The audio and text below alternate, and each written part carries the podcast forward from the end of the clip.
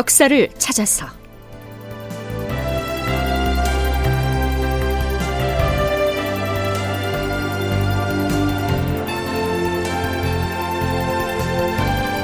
제 948편 판옥선 13척 초라한 삼도수군 통제영 극본 이상락 연출 최홍준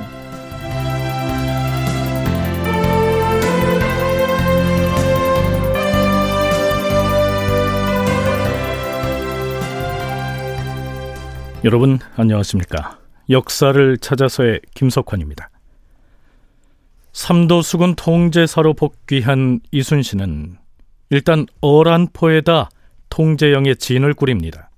서기론 1597년에 해당하는 선조 30년 8월 하순이었죠. 어란포는 지금의 전라남도 해남군 송지면 어란리에 있었던 포구를 일컫습니다. 그렇다면 이순신은 경상우도의 한산도에 있던 수군 통제영을 왜 저 멀리 남해안의 서쪽 끄트머리인 해남 진도 그쪽으로까지 옮겨가야 했을까요? 먼저 국방부 군사편찬연구소 김경록 선임연구원의 얘기부터 들어보시죠. 칠천량 해전에서의 조선 수군의 패전이라고 하는 것은 기본적으로 조선 수군의 몰락이라고 볼 수 있습니다. 전체 병력과 군선이 다 싸그리 어, 손실된 상황이었습니다. 그래서 일본군, 일본 수군에 언제든지 공격이 가능한 지역을 최대한 벗어나야 됩니다. 그래서 전라 자수영에다가 기본적으로 진을 구성한다는 것은 기본적으로 불가능합니다.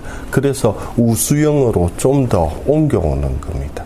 만약에 지상 병력이 남원으로 안 들어가고 좀 더 남쪽으로 해가지고 순천이나 이쪽으로 해서 들어왔다라고 하면 아마 전라 우수형이 아니라 충청 수형으로 가서 진을 구성했을 겁니다.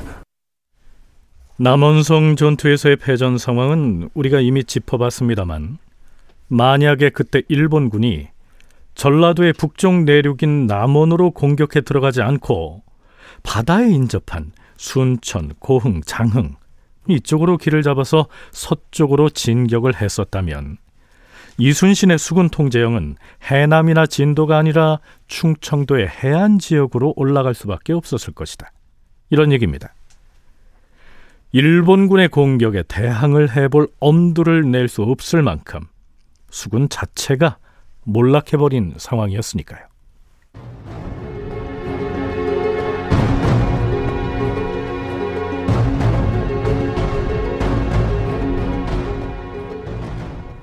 수군 통제영을 막 옮겨갔을 무렵 이순신은 건강이 썩 안 좋았던 것 같습니다. 난중일기의 한 대목을 소개하면 이렇습니다.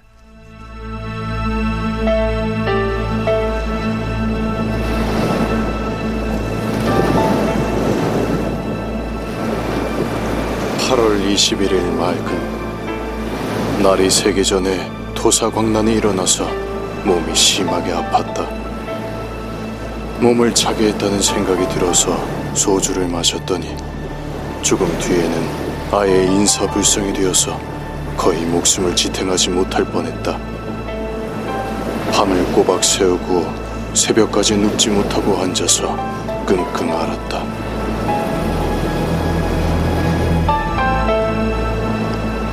8월 22일 맑음 토사광난이 점점 심해져서 일어나 움직일 수도 없었다.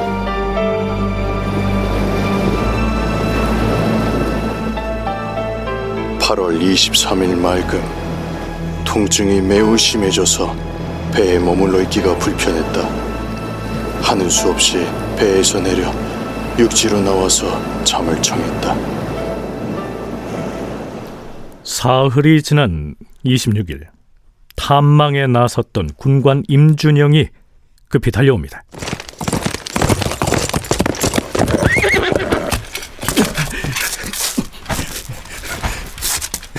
통제단 나리 왜적이 왜적이 왔습니다. 아니 왜적이 어디로 왔단 말이냐? 왜적이 이진에 도착했다고 합니다. 아 벌써 이진까지 우리를 쫓아왔단 말이냐? 그들의 군수는 얼마나 되느냐? 자세한 것은 아직 알아내지 못했습니다. 참고로 배나무 리자의 나루 진자를 쓰는 이 이진은 지금의 해남군 북평군 이진리를 말합니다.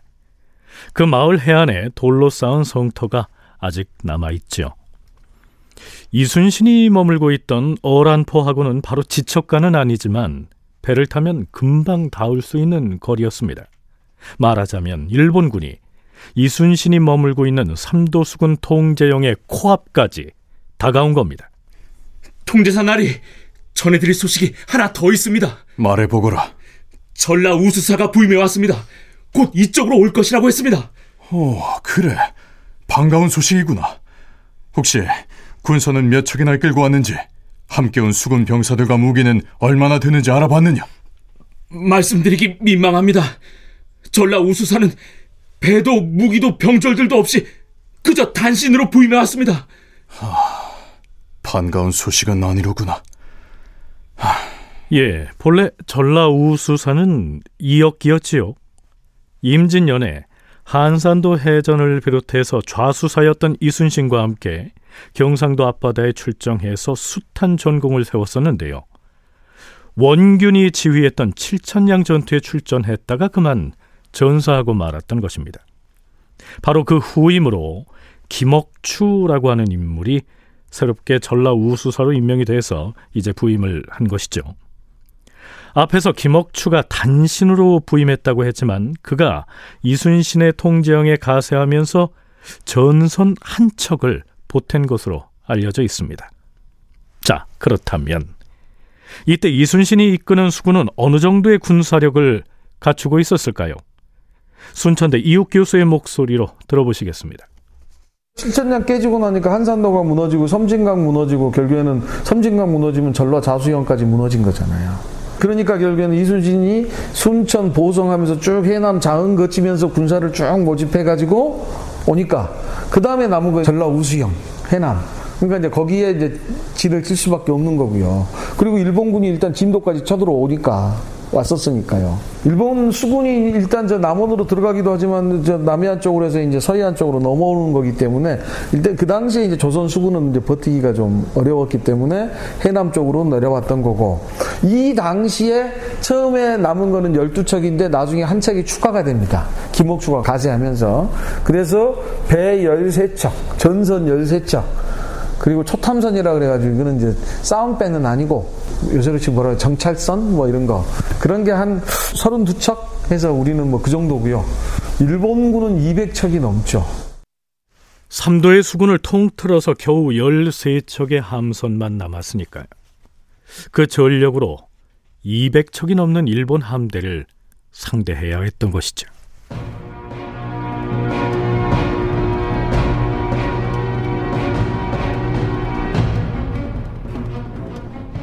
8월 28일 이날은 이순신이 삼도수군 통제사로 복귀한 이후 최초로 적군인 일본군 함대와 마주친 날입니다. 그날 새벽. 나리! 통제사 나리! 저기를 보십시오! 적선이 나타났습니다!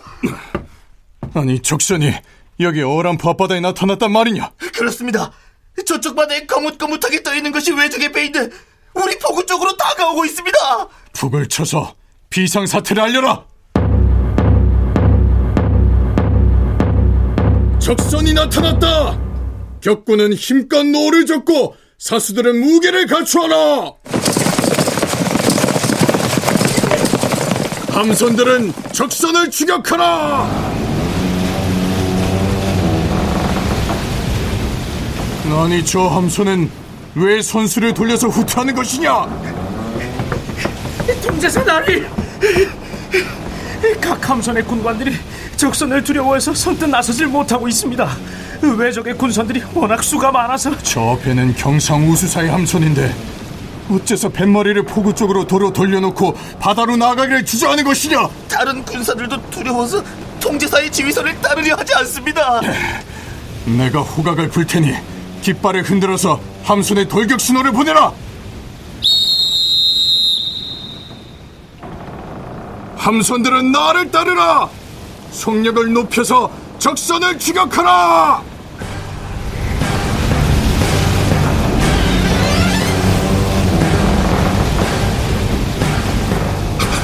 나리!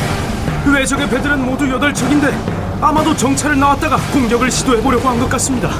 우리가 쫓아가자 뱃머리를 돌려서 달아나고 있습니다. 우리가 맞받아칠 기세로 쫓아가자 놈들이 도망치고 있습니다. 속도를 늦추지 말고 추격하라! 칠천량 전투에서의 패배로 조선 수군은 지리멸렬한 상태인 것으로 여기고 기세 좋게 어란포로 돌입했던 것인데요. 이순신이 주의하는 함선 10여 척이 전혀 주눅들지 않고 추격전에 나서자 당황한 나머지 도망쳤던 것이죠. 함선들은 추격을 멈추어라! 이제 그만 돌아갈 것이다! 이순신은 8월 28일치 난중일기에서 이렇게 적고 있습니다. 외적의 함선이 어란포로 가까이 다가오자 호각을 불고 깃발을 흔들어서 뒤쫓게 하였다. 그러자 적선이 물러가기 시작했다. 우리 군선들은 갈두까지 적선을 뒤쫓아갔다가 돌아왔다. 갈두는 해남군 송지면 갈두리를 지칭합니다. 이순신은 다음 날인 29일에는 함선을 몰고 진도의 벽파진으로 가서 방어 태세를 갖추는데요. 이 벽파진은 해남과 진도를 오가는 뱃길의 나루터지요. 이순신은 그때부터 명량해전이 일어날 때까지 보름가량을 벽파진에 머문 것으로 난중일기에 나타납니다. 아마도 장차 일본군의 공격을 어떻게 막아낼 것인지 전략을 세우기 위해서 지형 지세를 관찰하지 않았을까요?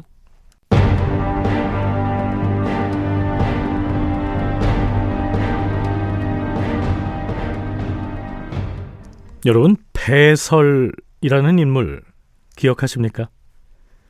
경상우수사로서 원균이 지휘하는 칠천량 전투에 참여했다가 위기에 처한 통제사 원균을 외면하고 도망쳐 나온 인물이지요. 그런데 그는 도망 나올 때 자신이 통솔하고 있던 12척의 함선을 함께 이끌고 나왔고 그 12척의 판옥선을 기반 삼아서 이순신이 해남에다 수군 통제영을 설치했기 때문에 그는 전시명령 불복종이라고 하는 이 무거운 죄를 잠깐 모면할 수 있었던 겁니다. 그런데 앞에서 언급했듯이 어란포에서 일본군 선박을 추격할 때 이순신의 명령에도 불구하고 일본 선박을 추격하지 않고 주춤거리지 않았습니까? 8월 27일치 난중일기엔 이렇게 적혀 있습니다. 참고로 배설은 이순신보다 6살 어립니다. 배설이 찾아왔다. 그런데 그는 겁을 먹고 있는 기색이 역력하였다. 나는 그에게 물었다. 우수사는 왜 그렇게 상황이 닥쳤을 때 맞서서 싸우지 아니하고 피하려고만 하는 것인가? 이순신이 이렇게 물었을 때 배설이 뭐라고 대답했는지는 일기에 나타나 있지 않습니다. 자, 그런데요. 사흘 뒤인 8월 30일에 난중일기에는 다시 배설에 관한 내용이 나옵니다. 벽파진에다 계속 진을 치고 머물러 있었는데 배설은 적군이 대거 쳐들어올까봐 겁을 내고서 도망가려고만 하였다. 그러나 부하장수들 앞에서 그런 점을 드러내놓고 먼저 발설하여 지적하는 것은 통제사로서 취할 행동이 아니었으므로 참고 있었다. 그런데 그날 배설의 종이 찾아왔다. 통제산 하리. 음, 어디서 온 누구인가? 저는 경상 우수사를 모시는 종놈입니다요. 어, 그런데 배수사가 무슨 일로 내게 보내던가? 그 저희 주인님이 병이 몹시 위중하여서 몸조리를 좀 했으면 좋겠으니 통제사 날이 허락을 받아오라고 했습니다요. 음, 병이 있어서 몸조리를 해야겠으니 허락을 해달라. 알겠다. 배에서 내려도 좋다고 전화하라. 육지에서 몸조리를 하고 있으면 내가 나중에 별도로 연락을 할 것이니 그리 전하라. 아, 아 고맙습니다요, 통제사 나리. 자, 그랬는데요. 이틀 뒤인 9월 2일. 나리, 통제사 나리. 그래, 다녀왔느냐? 경상수사는 어찌하고 있더냐? 정말로 몸이 아픈 기색이 있더냐? 나리, 그것이 아니고 경상우수사 배설은 도망을 가고 없었습니다요. 뭐라? 병졸도 일반 군관도 아니고 모름지기 수사라는 자가 적을 목전에 두고서 겁을 먹고 도망을 쳐! 어 이거 참... 일반 군졸도 아니고 한 도의 수군을 지휘하는 최고 지휘의 장수가 전장을 이탈해서 도망을 쳐버린 그야말로 초유의 사태가 벌어진 것입니다. 그것도 처음이 아니라 두 번째로 말입니다. 물론 그건 매우 중요한 사안이었지요. 그래서 이순신은 배설이 도망쳤다는 사실을 조정에 보고합니다.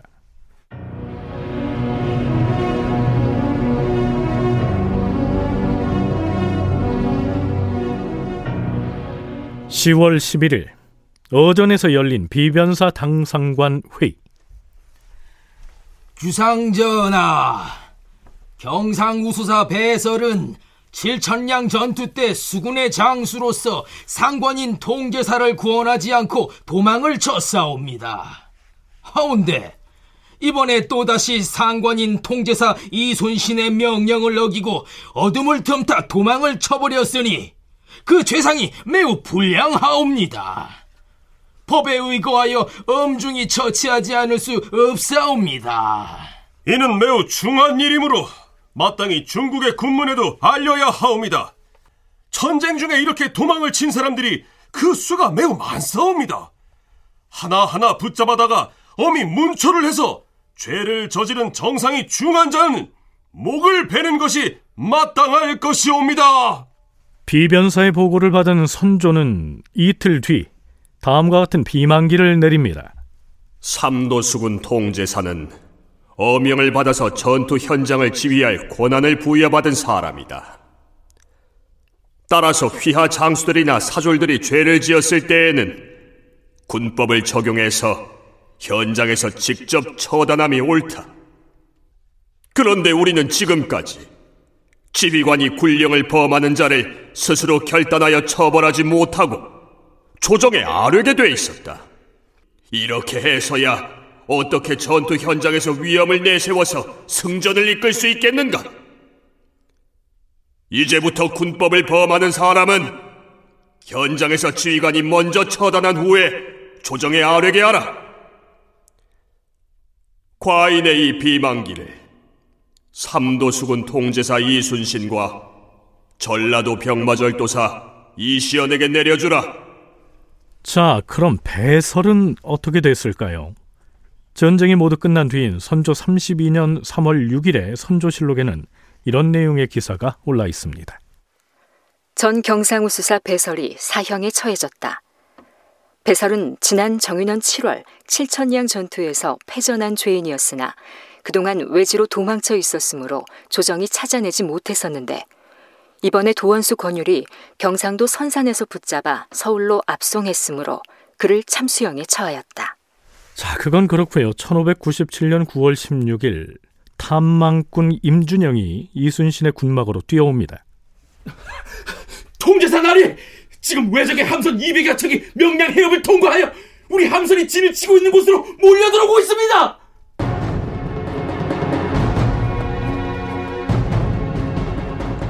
드디어 명량 해전의 서막이 오른 것입니다. 다큐멘터리 역사를 찾아서 다음 시간에 계속하겠습니다.